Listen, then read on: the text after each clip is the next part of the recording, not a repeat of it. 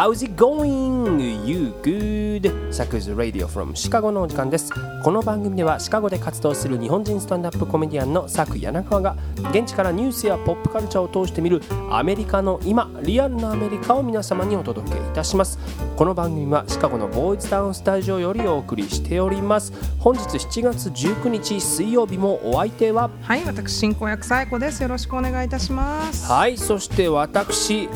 ハリー・ポッターになってきました。佐久柳川です。ということで今日はみんな大好きハリー・ポッターの話をします。何のことか分からんやろ。え？大体これいつも収録前に西郷さんと打ち合わせして何話すかをシェアすんねんけど、はい。今日はもうぶっつけです。というか 西郷さんがこのスタジオにやってきた時僕はお風呂上がりすぎて 全裸でございました。ちょっと早めについてしまった、うん早いんです。そうね。えーまあでもね、えー今日やっていきますけど実はですね私あのこの週末、まあ、先週のね番組の最後にも言いましたけどあるスポーツの取材ではるばるバージニア州リッチモンドに行ってきまして、まあこれあの、まあ、ハリー・ポッターの作品さ、まあ、読んだことあるでしょ、はいはい。まあ、見たこともあると思うんですけど、ね、あの作中でさ、こう魔法使いたちがやってるクディッチっていうスポーツがあるやんか、はいはいはいまあこれ知らん人のために言うと要は魔法使いたちがもうほうきまたがって空飛びながら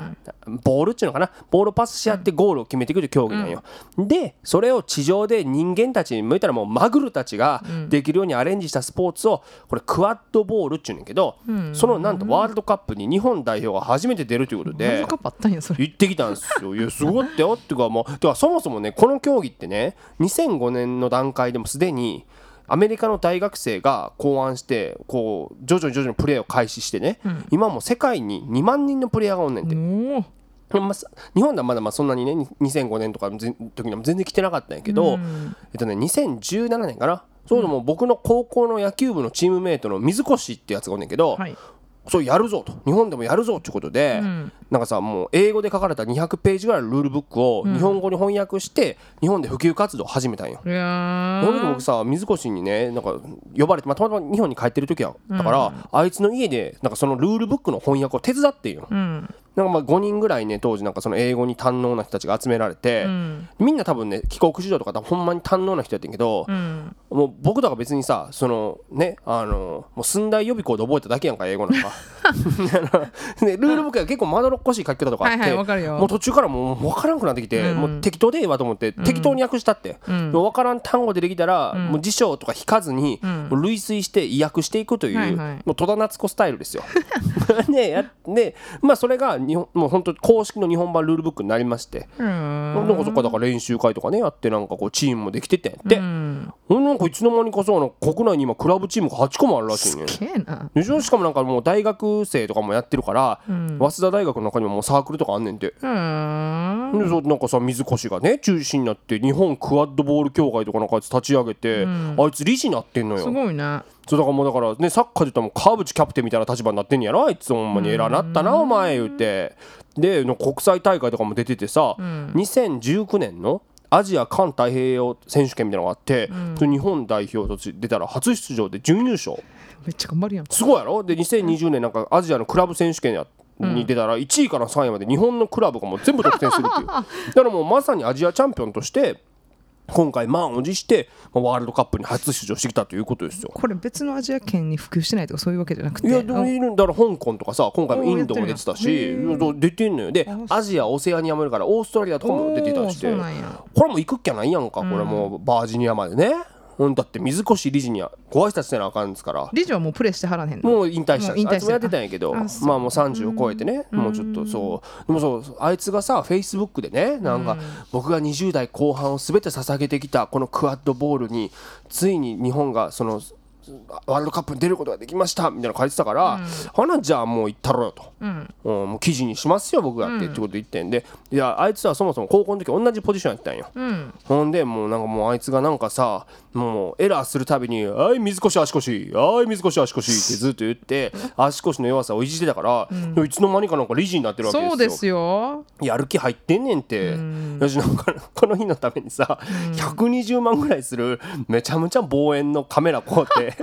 でこいつは当日カメラ担当やつでカカメラの担当してなんかピッチの横でこう撮ってね。なるほど。で、まあ、僕もさリッチモンドの空港に着いてもうねスーツケースのままもう会場にバーって行ったんよ、うん。ほなもうね 熱気がすごいの。あ熱気っていうのはこのなんていうの物理的な熱気。はい。なんか人工芝で7面ぐらい取れるグラウンドなんやけど、ん。もうさ人工芝ってさむちゃむちゃ照り返しすごいやん。ああでそうね。30度ももう優に超える日やって、はいはい。でもうなんかもう蒸し暑いのよシカゴと違って、うん。まあ、シカゴですら蒸し暑いねんけど、ね。リッチモンドもっと蒸し暑いなって気がして、で15カ国ぐらい出てるのね今う回。んでさなんかそれぞれのこう代表がユニフォーム着てさ、わーって歩いてるわけやけどさかっこいいのよ。しかもあこれどこやろうなって結構当たんねん。その国旗とかついてるとかもちろんあるけどサッカーと似てたりしてさああーこれあと国旗の色とかさ。はいはい。なんか色 色を合わせてんねんな。そう。の国旗とかにね。ベルギーでかいなとかいろいろすれ違うたびに思ってでしかもサポーターもめっちゃおんのよ。で英語みんな喋ってるやん？あの、てか英語みんなさてかいろんな言語がまず聞こえるし、英語もさ、ブリティッシュの英語の人もいればさ、インドの英語の人もいていろんな人たちがいてうわワールドカップやと思って、はいは暑いんですよとにかく。いうん。でなんか出店とかも出ててさ、その30度ぐらいにめっちゃ暑いのに、なんか熱々のソーセージとトウモロコシしかないねん、ちょっと頼むでと思って。それビールとかが進むよりじゃあドリンク。なドリンクはあかんねん。なんかそのポリシーで大会のもうビールアルコール？アルコールは売ってへんねん。えでもソフトドリンクあるんじゃないの？そうそうもうゲータレード一本勝負ですよ。日本なん本当にね。スラッシーとかなかったそうないんですよ。ないんか。でさもう国旗がたなびいててな。もうそもう大量のマグルたちがおるんですよ。僕はもう自分のことをスリザリンだと思ってるから。何やったか忘れたもの。うんな。そうですでいやほ ESPN ってねだからスポーツ専門のテレビ局とかも入ってんのよ、だからメディアも注目してる大会でさ。でこれまあ簡単にちょっとルールを説明したいねんけど。まあ1チームね男女混合の7名ずつで戦うんですよ、はい。でもうこれ前半後半とかない。もう一本勝負の20本、うん。うん。でまあさあのハリー・ポッターの中ではみんなほうきにまたがってたけど、まあ、ほうきみたいなアクリル製の棒にまたがってフィールド内を走り回るのみんな。じゃあほうきじゃないの？ほうきじゃないです。あの掃除はできません。棒です。アクリル製の棒ってことはちょっとシュールな絵よね。そうもう本当にもうだから棒よ。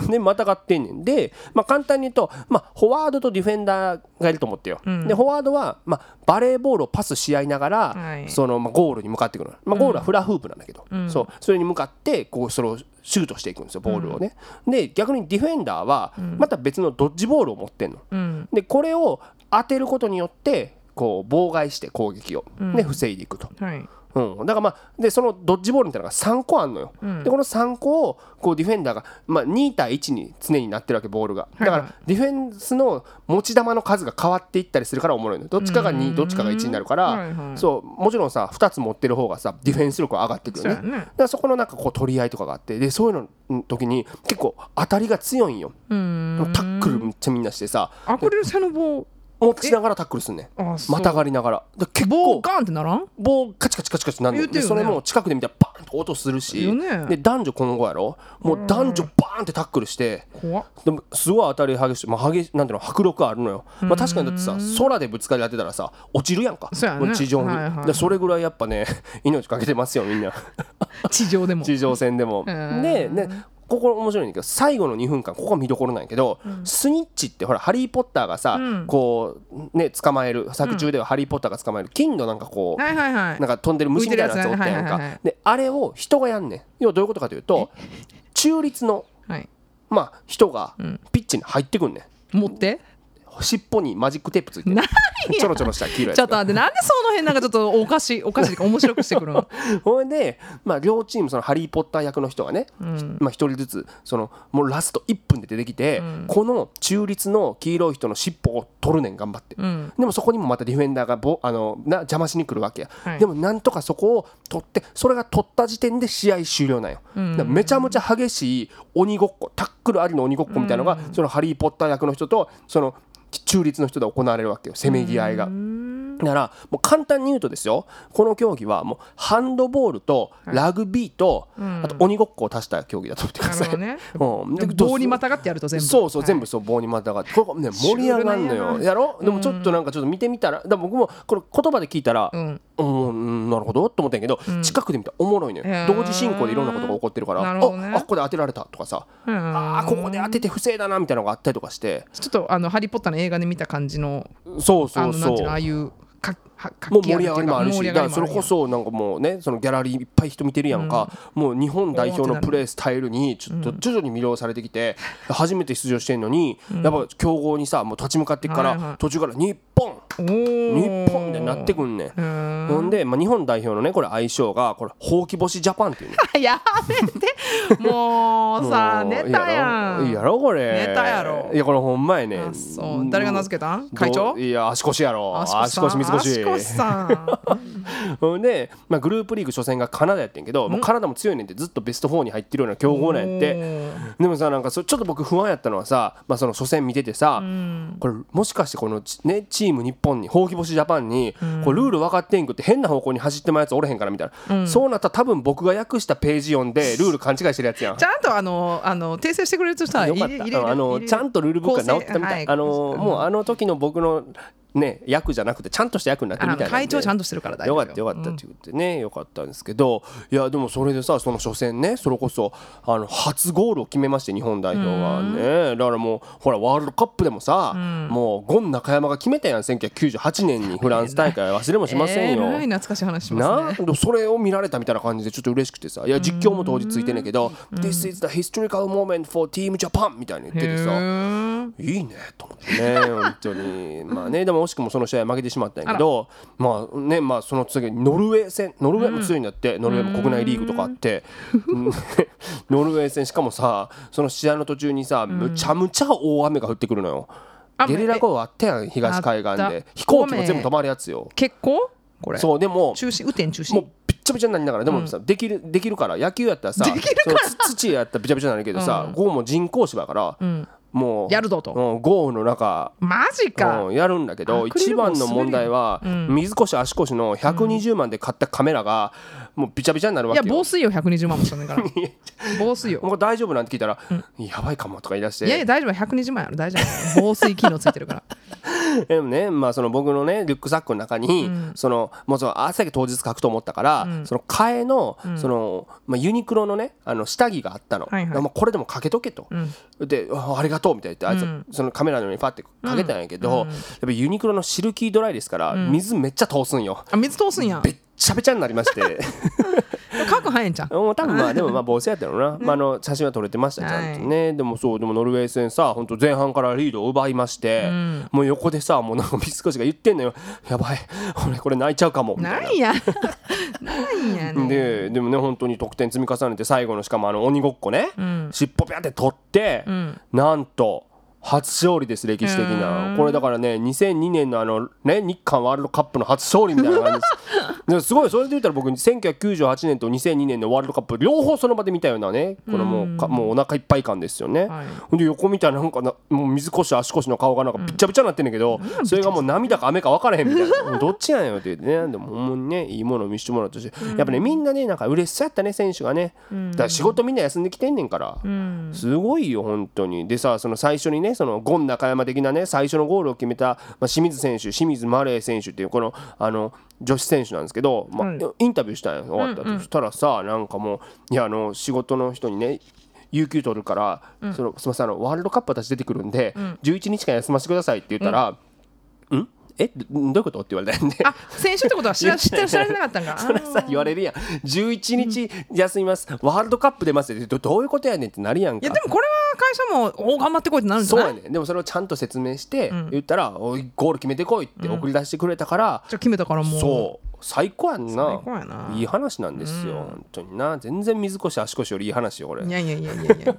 そうでもねあのそうあのほうき星ジャパン現在クラウドファンディングもねやってるみたいなのであの皆さんね、えーぜひあのクワッドボール日本とけ、えー検索するとね、えーできるみたいです。が本当にいいものを見せてもらったと思うのでねぜひ、えーご支援してみてください。ということで、こんな感じでええか水越。え？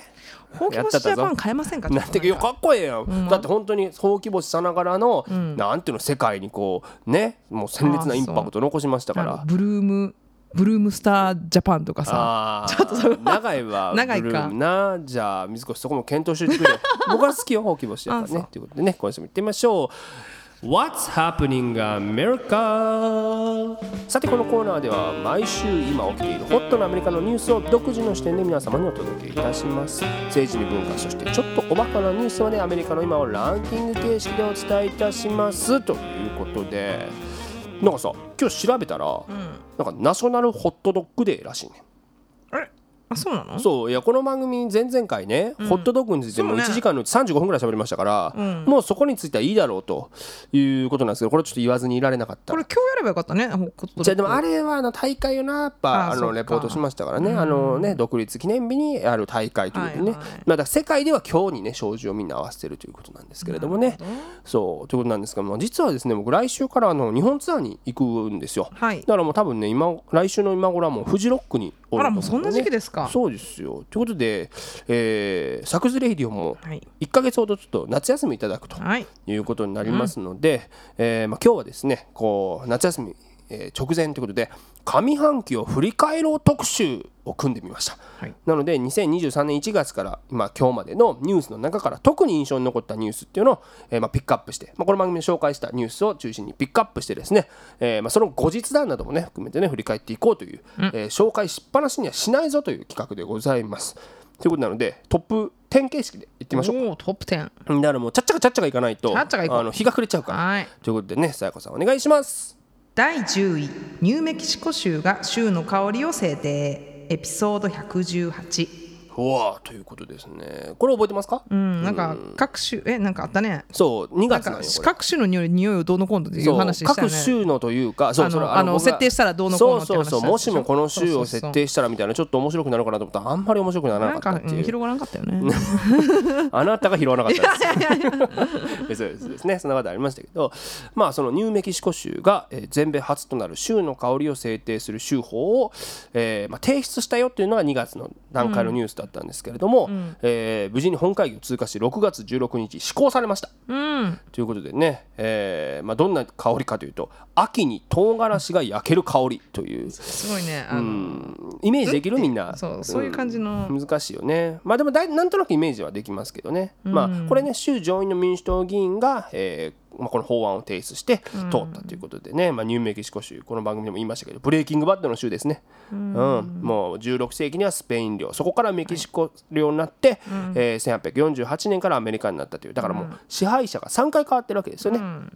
ってことなのでヒスパニック系が5割白人4割ネイティブアメリカ1割というねえー非常にこの、まあ、多様性に富みながらマイノリティが多い州ということでもね、えー知られているんですけれども名物はやはり青唐辛子を使ったメキシコ料理。うん。まあね。暑いもんな。うん、でもうまいんだろうな。そのとその現地で食うたらな。ほんまにな。だから唐辛子の歴史だけでももう400年以上あるっていうことなんで。もうそれはもういろいろな食べ方がありますよきっとね。だから、えーね、だから州の観光当局のサイト行ってみると、もうニューメキシコ州はね世界の唐辛子の中心地と紹介されているということで、ちょっとこれはねあのいろんな 物議を かむす。いやうちもやっせーっていう人はいっぱいいるな。まあね。まあね。まあでもそれぐらい唐辛子にね、あのプライドを持っている州だそういうことねです。まあ、英語で言うとグリーンチリというふうに言いますけど、これ後日談なんですが、まあ、そのね州法がちゃんとこう施行された後ですけれども今ね現在グリーンチリキャンドル。これがねお土産となって非常に人気になっているということですね。まあ、だからさこういうなんていうのスパイス系とかであれそれキャンドルになってアロマとして使えんの？みたいなやつとかもさ、意外といい匂いになってたりするからね。外とねそんななんか、あのリアルな匂いしないよねなんかおチョコレートに例えばほら入ってるよとかそうもペッパー入ってるからって言って、えってなっても意外とあったりするんよみたいな、うん。意外となんか、まあ、もちろんその試作を重ねてますから、ね。もちろんもちろんもちろん。意外といけるから、まあそのお土産としてはね人に寄せ上げんやったらいいよな、うんそうよね。うん。最悪の考え方だけど。ないやでもなんてていうのげんあ自分ででもいい匂いと使うくない、まあな自分にもそうそう。いや本当ですよ。だからね、その必ずしもリンゴとかみかんとかそういうのだけがいい匂いとは限らないと、はい。もう大人になっていくとそういうね辛さも分かってくるんじゃないかというね。9位に行きましょう。お願いします。第9位バイデン大統領ベーコンチーズバーガーを電話で注文する。エピソード113ね、ということでまあいっぱいバイデンのねあの2023年もこうニュース紹介してきましたけど、まあハイライトはこれだね。あの普通よね、このタイトルだけ言ったら、うん、デイデイリーライフいうねな、デイリーライフも自分でオーダーオーダーセンターかもしれないけど、まあちょっと迷ったのはバイデン土のうにつまずきこけるっていうのもあったんですけどやばいこけ方をねしてねちょっと土のうにちょっと危ないよっていうね危ないよっていうのをねワンちゃんワンちゃんと遊んでなんか足くじいそれだいたかなんか。ぶ前やんな。うん3年ぐらい前あそんな前か。足くじいたというか剥離骨折したもう癒えてますよそれはもうねっていうことなんですけれどもまあそもそもこのニュースね、まあ、チーズベーコンチーズバーガー電話注文ってことなんですけどこれ今年の1月のニュースなんやけど、うん。1月17日ですね。まあ、自分が大統領に就任してからアメリカで中小企業の企業申請が1000万件を超えたっていうことを記念して、ん。まあ、ワシントン DC の地元のハンバーガー屋でベーコンチーズバーガーを電話予約したというニュースなんですよね。はい。で、まあ、要はさその、まあ、バイデン政権の政策の中に大企業優遇じゃないスモールビジネスつまり中小企業とかスタートアップを支援してきますよっていうのがあるから、まあ、そそれをちゃんと実践してますというアピールですよ。はい。だからこうねその バイデンがその大統領室からさ「いやもしもしジョー・バイデンだ。えベーコンチーズバーガーとフライドポテトを頼みたいんだ。あー最近儲かってるかね?」みたいなことを聞くという、どうしても電話出た女性は「Oh my God」みたいなね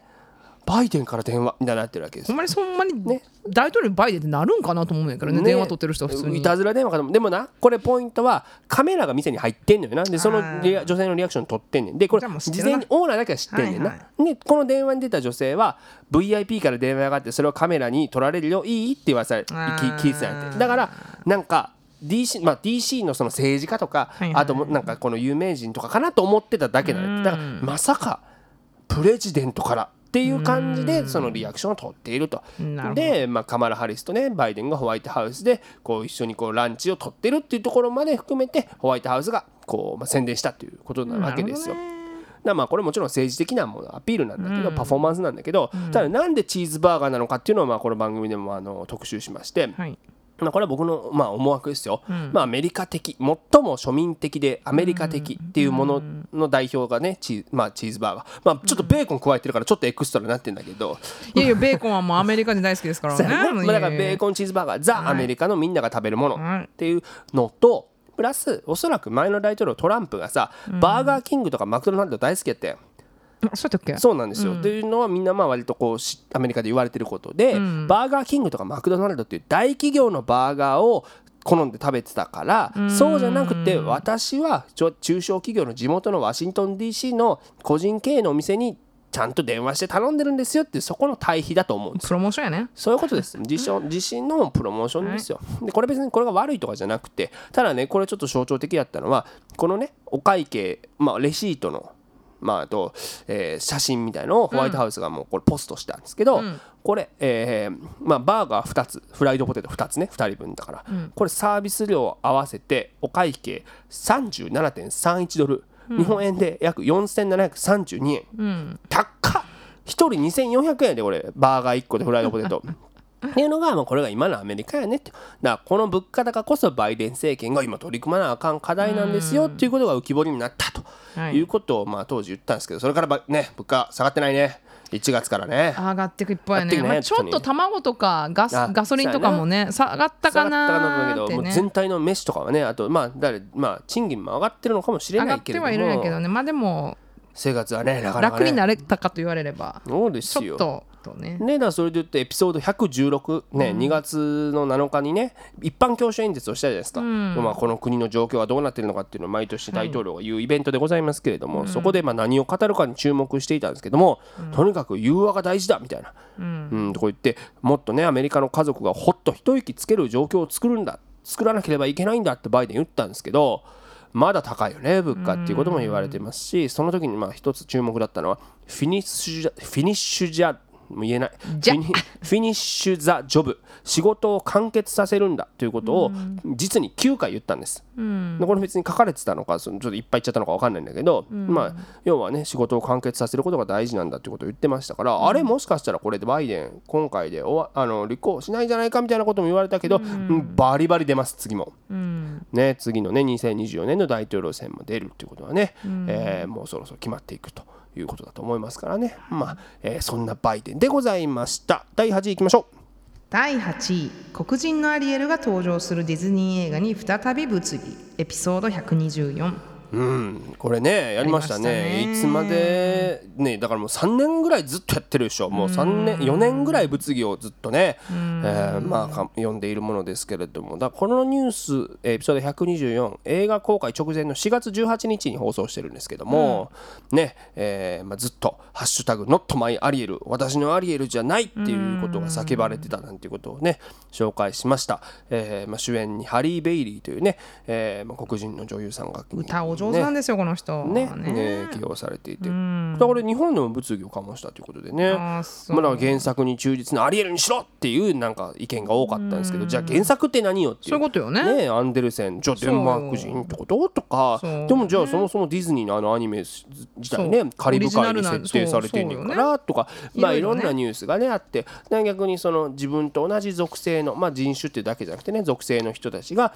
スクリーンとか作品の中で輝いてそこに感情移入できるっていう考え方。これリプレテリプレゼンテーションマターズっていうふうに言うなんていうのを紹介しましてだその自分と同じような人たちがこうこういう多民族国家においてこうねあの活躍するっていうのはすごい大事なんですよ。ロールモデルなんですよみたいなことも言いましたけどまあでもあの時実際見てあのニュースを紹介して思ってたこととしてはみんな見ないうちからごちゃごちゃ言い過ぎやと思ってたんよ。うん作品まだ見てなかったわけやそうやなあの予告編が出た時にこれみんな「おい!」みたいな言ってる人がいますよっていうニュースやったやんか。でじゃあですね、えーまあ、5月に公開されて、実際どうだったのかということをですね、まあ、後日談としてまあ今回発表したいんですけど、まあまあ話題性は十分やったやんか世界中でもうすごかったやんか。でじゃあまあ興行収入の面から見ていきましょう、今7月17日現在のデータなんですけれどもアメリカカナダで2億9430万ドル、えーまあ、その他の地域で2億6030万ドル。全世界合計で見ると5億5460万ドルの売り上げが、えーまあ、あったということなんですよね。ただでこれ制作費とかマーケティングの費用とかで見ると、まあ、5億6000万ドル使ってるってことなので今やっとトントンぐらいになってきたと、うん。ちょうどね今日ぐらいトントンになってんじゃないかなということなんですよね。だから、まあ、当初の見積もりからするともっと行く予定やったとも言われてるわけですよ。あそう、まあ、でもね悪くはない。全然だってソーシャルメディアとかすごい流れてるし、なんていうのその公開されてからどっちかって言ったらネガティブなのよりこの、まあ、アリエルよりもポジティブな方しかね聞かんくなったけどね。ですよね、まあ、アメリカではあの見てみたらめちゃくちゃ歌うまいやんとかそういう意見も多かったし、実際の批評家もですね、ア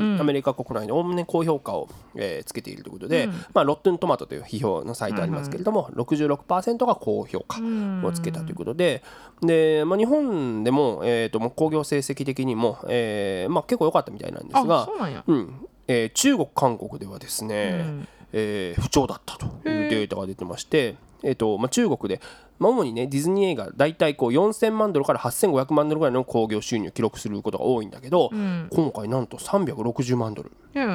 ね、韓国では440万ドルの興行収入にとどまったというね、えー記事が出てます。でね、2023年の5月に中国のまあ国営タブロイド紙グローバルタイムズってところの社説に出たんですけど、これディズニーのマイノリティの強制的な取り込みだと、そして怠惰で無責任なストーリーテリングだっていう非難が、えーそこでなされてでそこのね一部に参照記事として中国とか日本とか韓国の SNS のユーザーの意見っていうのがペッて載ったらしいんです。よ。うん。で、まあ、そのグローバルタイムズはねですね、えーまあこの中国における今回のこの不信の原因をね、ディズニーが古典的な物語をポリティカルコレクトネスのための生贄の子羊に変えたという。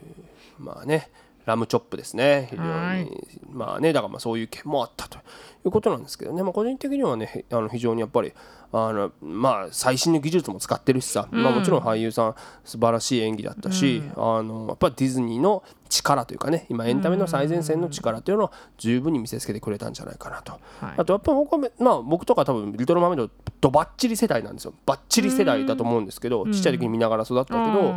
うん、別になんか違和感なく、うん、あ素晴らしい作品だなそうよね。だからなんていうの？そのお子さんとかねだからさくちゃんぐらいのが親御さんはいで自分の子供がやっぱ好きで見てたらさ、うん。そこでちょっとってならんよね親もね、うん、だからとは思うんですけどね、まあ、だからそういう意見。まあ興行収入的に、まあ、めちゃめちゃ成功したりめちゃめちゃ、えー、ダメだったりってことはなかったっていうのが、えーまあ、結果だったなということでございます。だから見てない人ねえーぜひ見て感想をね、えー送ってくれればと思います。第7位いきましょう。第7位。ハリウッド脚本家組合が待遇改善を求めストライキへ。エピソード127、これねありましたよありね。ましたね、えーいわゆる全米脚本家組合ですね。WGA がかねてより、まあ、スタジオ側と労働環境のね、えー改善とか賃上げっていうのを要求して交渉を行ってたんですけども、まあ、交渉が決裂してはい。5月2日からストライキに入ったんだよね、まだ全然入ってますね、入ってる全然。うん。5月やったよね始まったそうよ。結構昔のな気にしますよね、だってあれからさそれこそ夜のトーク番組、あのまあ、CBS のスティーブン・コルビアの「レイトショー」とかね、NBC のジミー・ファロンとかあと SNL もね中止になってしまいましたし、ね、だってドラマの脚本テレビの脚本映画も止まってしまってさあ大変ですよ。はい。ということでだからそれが2008年のストが最後だったんで、15年ぶりですなんて紹介したやんか。うん。でその時はね前回は100日続いて大変だったけど今回はどれぐらい続いてしまうんでしょうかみたいに言ってたけど、はい。もうだってもう3ん？2ヶ月。もうすぐ3ヶ月ですもんね、だだからまだまだねなんか終わる気配はないし、うんだからロサンゼルスもエンタメ関係者で成り立ってる街なんで、経済もやばいんじゃないんですかみたいなことを言ってましたけど、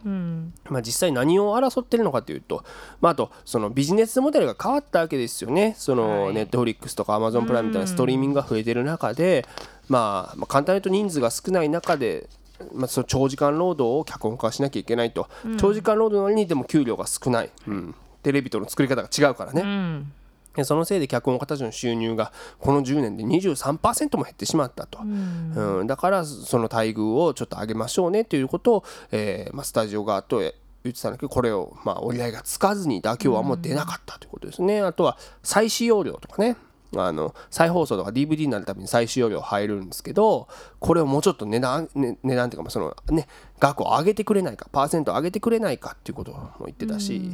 あとは AI ですよね。最近やっぱ AI が急速に発展してきてさそね。はい。その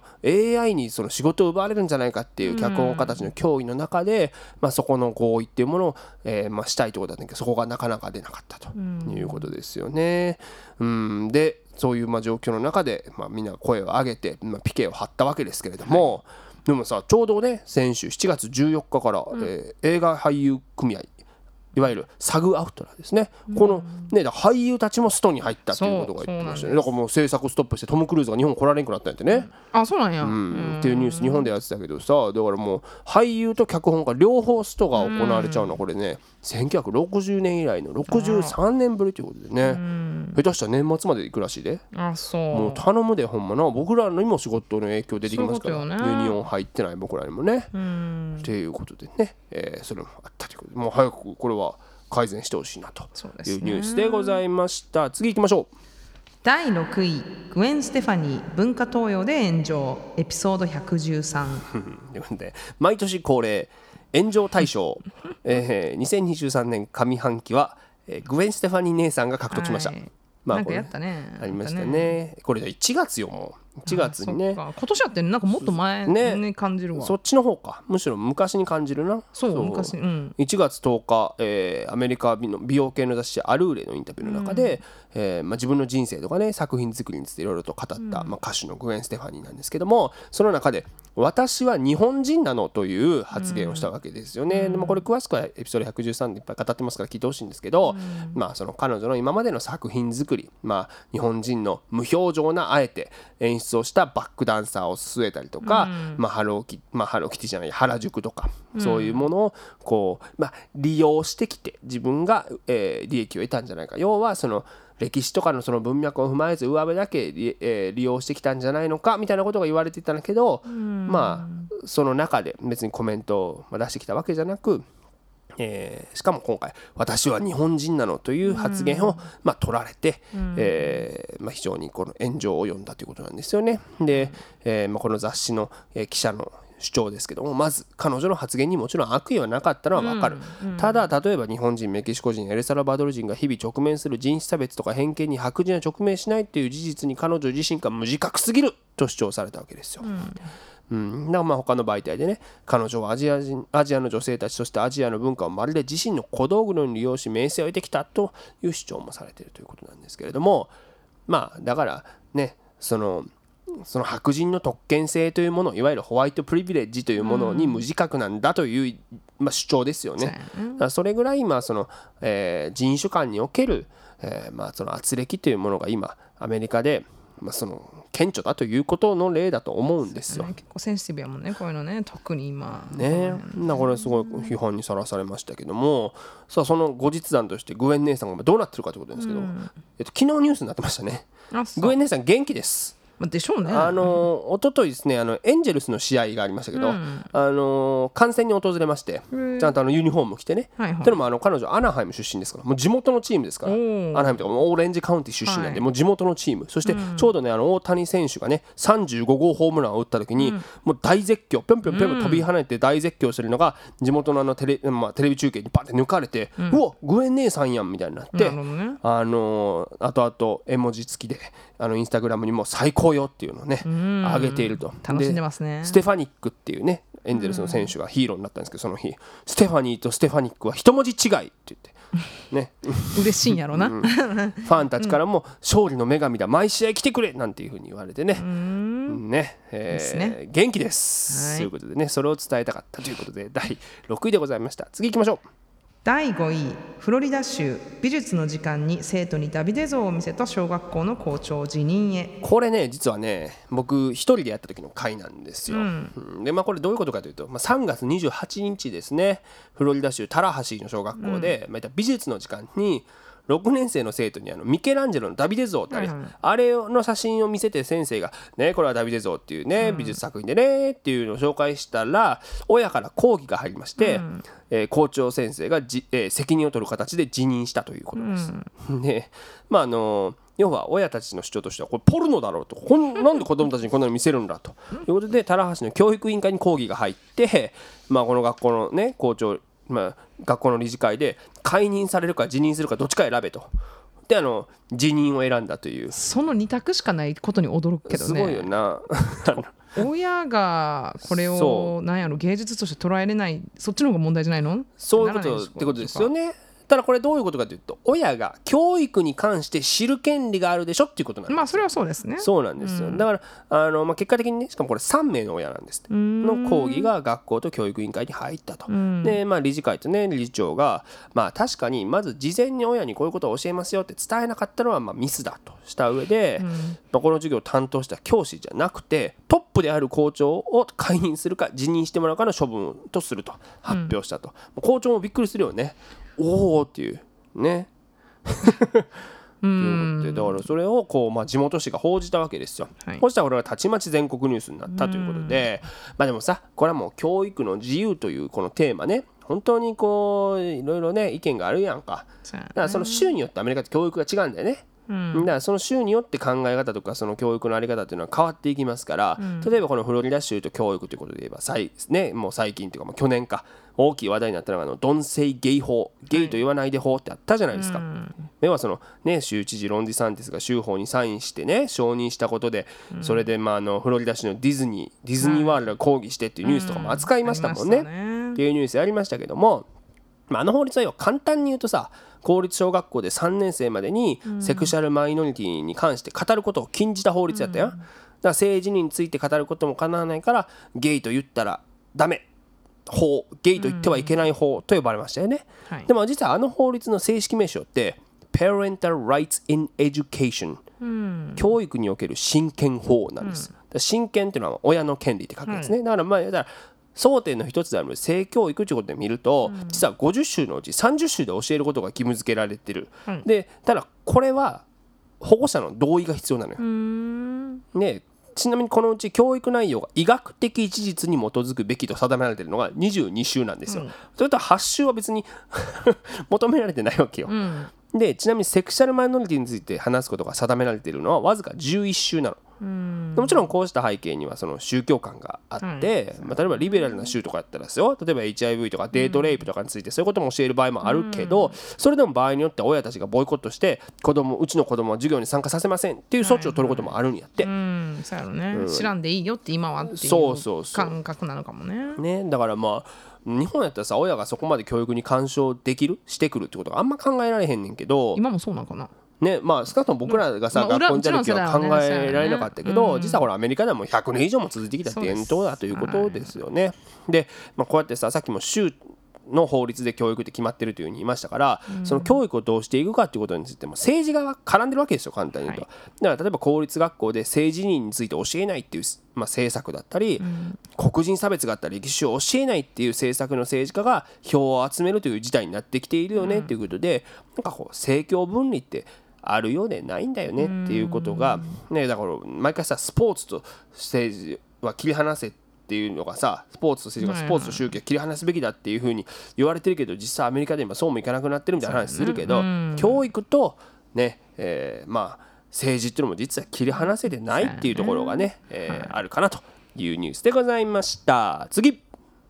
第4位。テックビジネスシリコンバレーは大忙しということでこれはちょっと盛り合わせですね。いろいろちょっとあったやんか。じゃあこれエピソードなんとか言ってももういっぱいあるから、はいはいはいはい。ありましたけど。盛り合わせね。ね、まずだからイーロン・マスクよね。ツイッター買ってさ、はいはい。4月1日かな？あの、ツイッターブルーっつってさ、あのいわゆる有名人とか著名人とかについてたあのブルーのなんていうの？認証マークか、はいはい。あれをそのお金払わないとつけません。そして今までツイッターが付与してたその人たちはもう取り消しますよっていうのに変えましたよね、であれでまたこう、えーいろんな物議とか議論があったし、はい。アカウント凍結されてるんですけどみたいな人とかもね、あって、まあ、ツイッターはずっとねなんかずっとこの、まあ、1年話題になってイーロン・マスクがねその話題の中心にいるようなね、感じはしますけれども、あとはですねエピソード1326月16日にほらアップルがビジョンプロっていうあの、ゴーグルな、はいはいあれを出したっていう。な、あれとかも売れでもまだ電車の中とかさすがに見えひんいな。やーさすがにみんな。まだ見えひんな。まだ落ちてきてないのかな、友達で買ったという人おった？モランシ多分つけた白い目でまだ見られそうじゃないなのかな、うんあれで歩かれたら。そうやな。でも家でやってるって人も僕あんま聞かへんな、まあ家うん。うんだろうね。っていうのがありましたし、なそれでだからねあのせっかくずっとメタバースっていう風にね、ずっと銘打ってずっと会社名もメタに変えて引っ張ってきた、あのマーク・ザッカーバーグちょっとこれ足元救われたんちゃうみたいに言われましたけど、ねエピソード1357月6日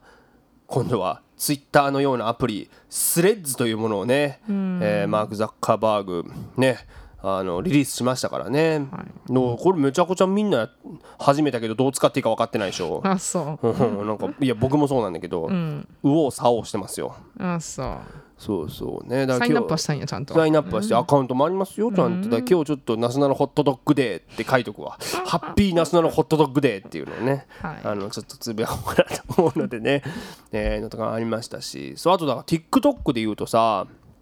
ねあのこれも一人でやった回で紹介したんですけどモンタナ州の州法で禁止にしたんですよ、はいはいね。だからねやっぱその情報抜かれてんじゃないかというね中国のその親会社にね抜かれてるんじゃないかということで、まあ、政府機関とかはこれまで中心にしたんですけど一般ユーザーにも、えー禁止したっていうのがね、えーそうやね。これ非常に。16歳あとどこやったかな中西部のどっかもつついでなんか56週ぐらいそれをね州法禁止ましてうんいきたいっていう州が出てってでモンタナが初やったよねそうなんですよね、ただモンタナの TikTok ユーザーは3人ぐらいしかいないんじゃないかみたいなつぶやいてる人もいましたからね本当にね、えーまあ、そんな感じのニュースでしたけどやっぱマーク・ザッカーバーグがとにかくあとムキムキになってるね。あのあブラジリアン柔術に、まあ、とにかくもうお熱ですからね。非常にもう勤しんでるというね、ところのニュースでもございました。次行きましょう第3位 TikTok で人気のコメディアンワールドツアー発表に意外な反響。エピソード131ね、ということで TikTok 関連のニュースそのままいきますけれどもね、6月9日にね紹介しました。マットライフというコメディアンですね、はい。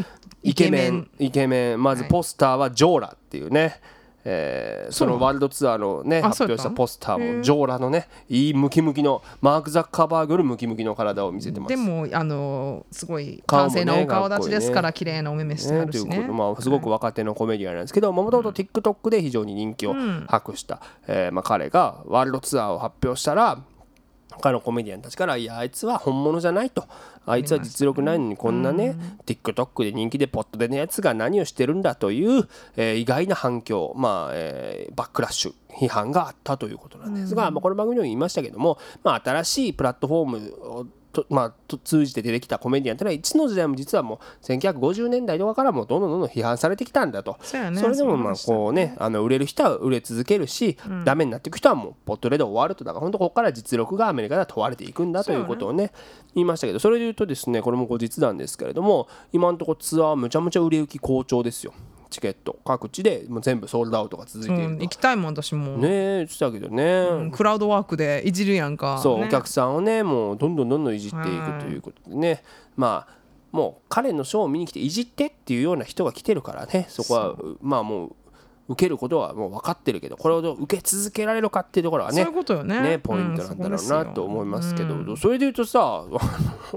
TikTok のコメディアンということで話したけどさジョセリン・チアって覚えてます？あの要はシンガポール系のねあの女性コメディアンでニューヨークにそういますけど、要は6月ねあのまあそれこそクラウドワークお客さんにちょっとこういじいじる感じで、なんかマレーシア人の人がいた時に、いやマレーシアとシンガポールってまあライバル関係なんだよね、はいはい。でそれであんたたちの飛行機なんて飛ばないじゃないみたいなこうマレーシア航空のあの、まあ、事件をネタにしたのをこう TikTok の動画にして出したわけですよ。はい。で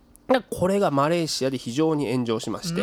えーまあ、これ国際問題にもなると。でシンガポールの外務大臣までが謝罪をするという、えー国際問題になったと。要はニューヨークで受けてる文脈っていうものが TikTok っていう媒体でグローバルに世界中に展開した時に、えー非常にまた違った文脈、まあほんえーそれで受け取られると、そしてそれが炎上したという例として紹介しましたけども、ね、あの番組で紹介した時点ではジョセリン・チア SNS 全部消去してっ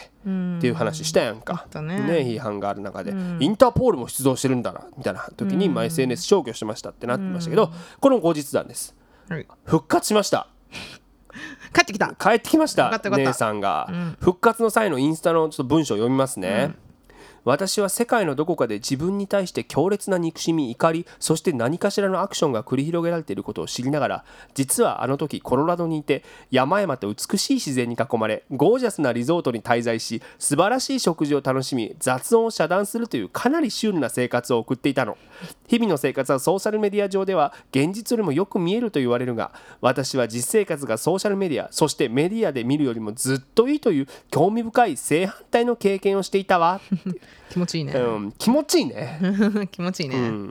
まあ、別に反省とかないですね別にね、まあ事実を言ってるんじゃないかな、そう、あの いい生活を送っていたっていうところでね。非常にねあの彼女のスタンスを明確に表すね、えー文章だったんじゃないかなということでね、これからも僕はあのフォローし続けるとはい。いうことをね、えーやっていきます。女性リンチや注目でございます。第2位いきましょ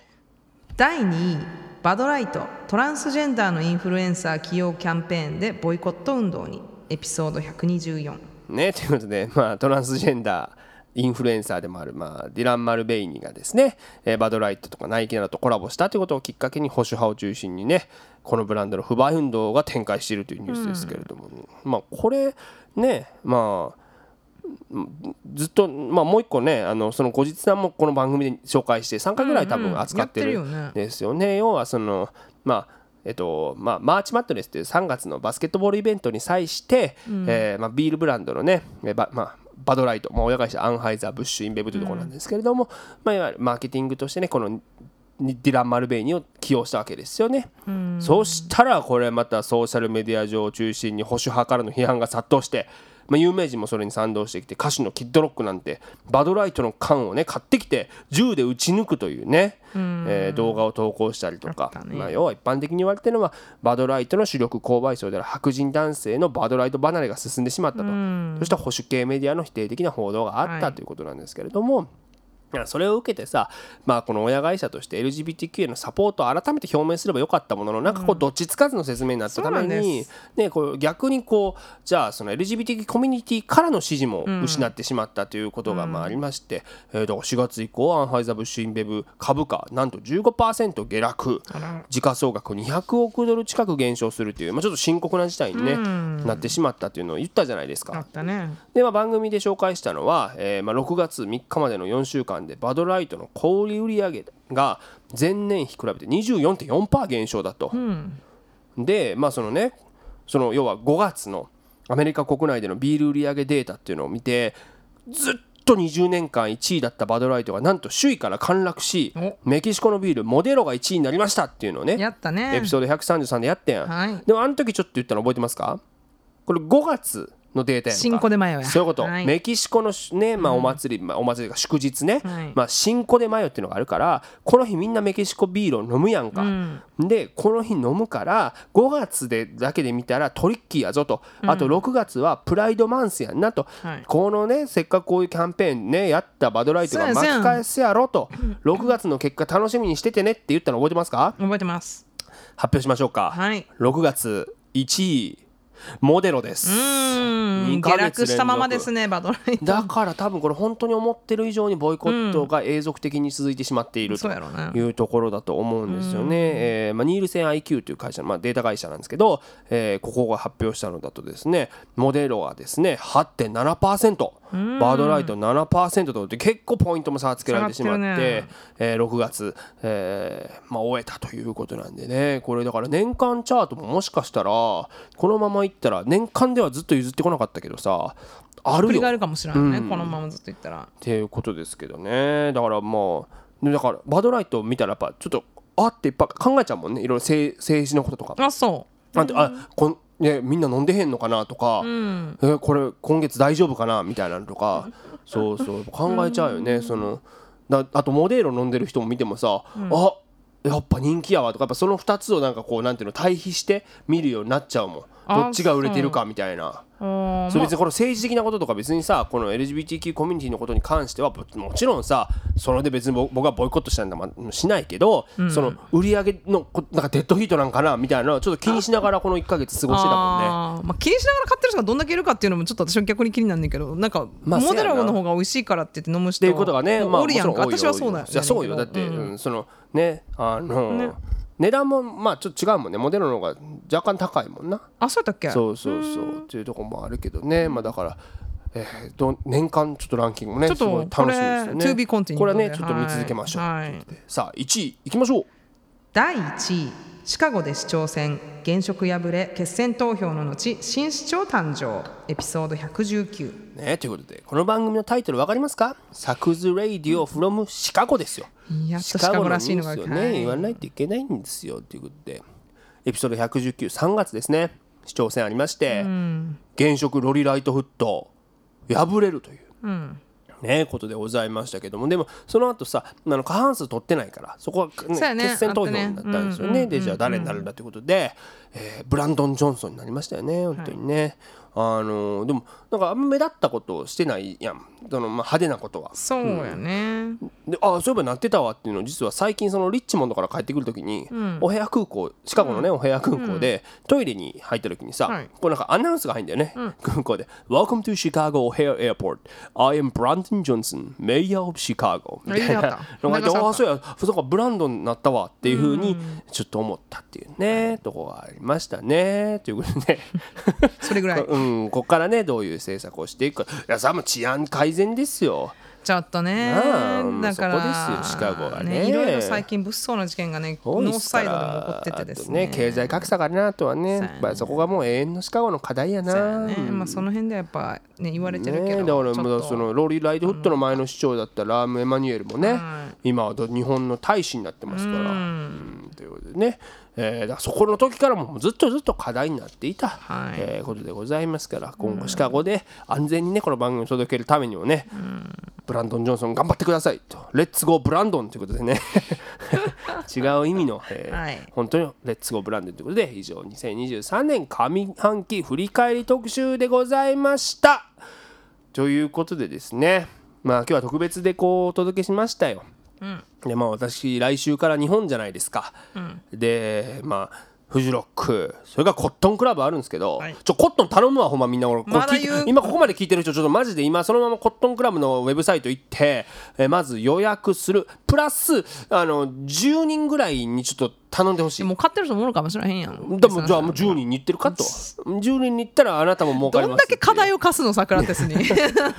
ねということでねもう恥かかさんといてよ本当にな。頼むよな。大丈夫大丈夫。えーぜひね、えー満杯にしてくださいっていうね、えーお願いでございました。ということでね、えーそう。あのさまあこの1週間この休みにまあなるまでですよね。あのーこっちこうアスク作がちょっと来てましたからこれをちょっとこれだけあの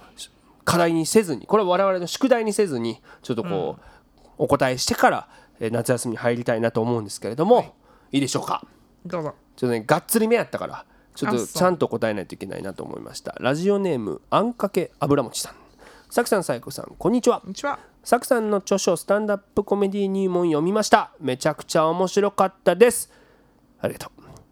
今大学生なのですが周りの友達にもおすすめしておきます。ありがとう一つ気になったことがあったので質問させていただきます。60年代から70年代にかけてのアメリカは若者による社会運動やカウンターカルチャーが大きなムーブメントになりました。それによりロックやフォークソングが流行り反戦や反権力をテーマにした曲が多数出てきました。コメディの世界でもレニー・ブルースディック・グレゴリージョージ・カーリンなどの活躍によってスタンダップコメディに攻撃的で社会的な要素が加わりました。音楽やコメディの世界にもカウンターカルチャーが取り入れられました。同時代の日本でも学生運動が流行り音楽演劇などでも反戦や反体制などをテーマにした表現者が多数いました。60年代当時の日本は音楽演劇などでカウンターカルチャーを取り入れていました。さてここからが質問なのですがアメリカはスタンダップコメディという形でコメディにカウンターカルチャーを取り入れたのになぜ日本のお笑いはカウンターカルチャーを取り入れなかったのでしょうか？ということなんですけどなんで？なんでですか？本当に難しいよねこれは、もう難しい。いっぱい文字が書いてある。ねえでもまあ非常になんていうかこう一言ではもちろん答えられないですけど、あのいい質問なんじゃないでしょうかねということだけどさそもそもカウンターカルチャーって何？って言った時にさ、まあ、いろんな多分定義の仕方があるしさ、はい。難しいやん。カルチャーに対してのカウンター、まあ、カウンターのカルチャーなわけやんか、で、まあ、いろんな定義があんねんけど例えば組織とかねうん支配的に見られる文化に対して、その組織の一部の人々を担い手としながらも支配的に見られる文化や体制を否定し敵対するような文化っていうふうに説明されてるわけですよ。うーん。考えた時にさなんか僕ちょっといろいろ考え、まあ、いろんな例を出せればなと思ったんだけど、このこういうコメディアンこういうコメディアン見ましたみたいなね、ねちょっと思ったのはなんかそもそもお笑いという文化自体が日本という社会においてはある種カウンター性があったんじゃないかっていうふうになんか1週間考えてて思ったんよ。要はさ笑いって生理的な感情やし反応やん、でこれを人前で発露することがさそんな日本だったら「ハッハッとかってさ、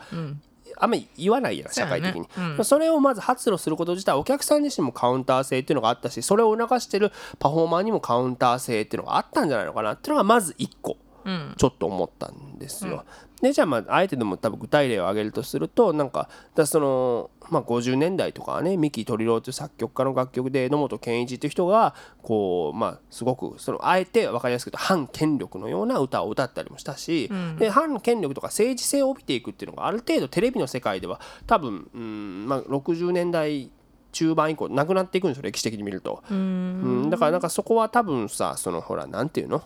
こう日本の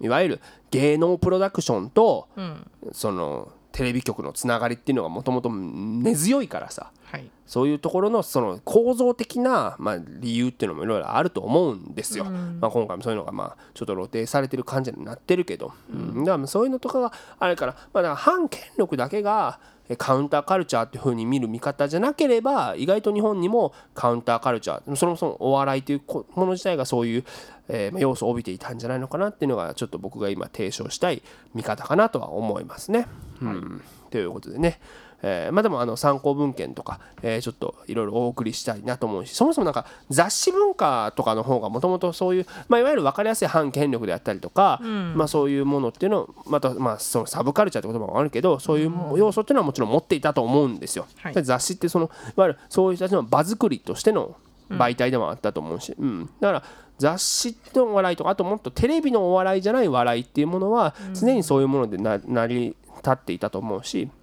音楽っていうものはたまたまうまくそうやって移入できただけでじゃあ文学だって日本にカルカウンターカルチャーがアメリカのような形であるかって言ったらまたそれも違うと思うので、まあ、いろんなカウンターカルチャーのあり方が、えー世界であるんじゃないのかなというふうに思います。ということで、はい。えー私さく柳川インスタグラムや YouTube 公式サイトなどでも随時情報を発信しております。お聞きの方々のインスタグラムのさく柳川そして YouTube もさく柳川公式チャンネルをフォローしてください、えーそして今お聞きのさくずレイディオもしお気に召した方々いらっしゃいましたらぜひ SNS などでシェア告知してください。口コミでこのラジオの魅力が広まると非常に私どもも嬉しく思います。そして改めまして私の著書スタンダップコメディ入門が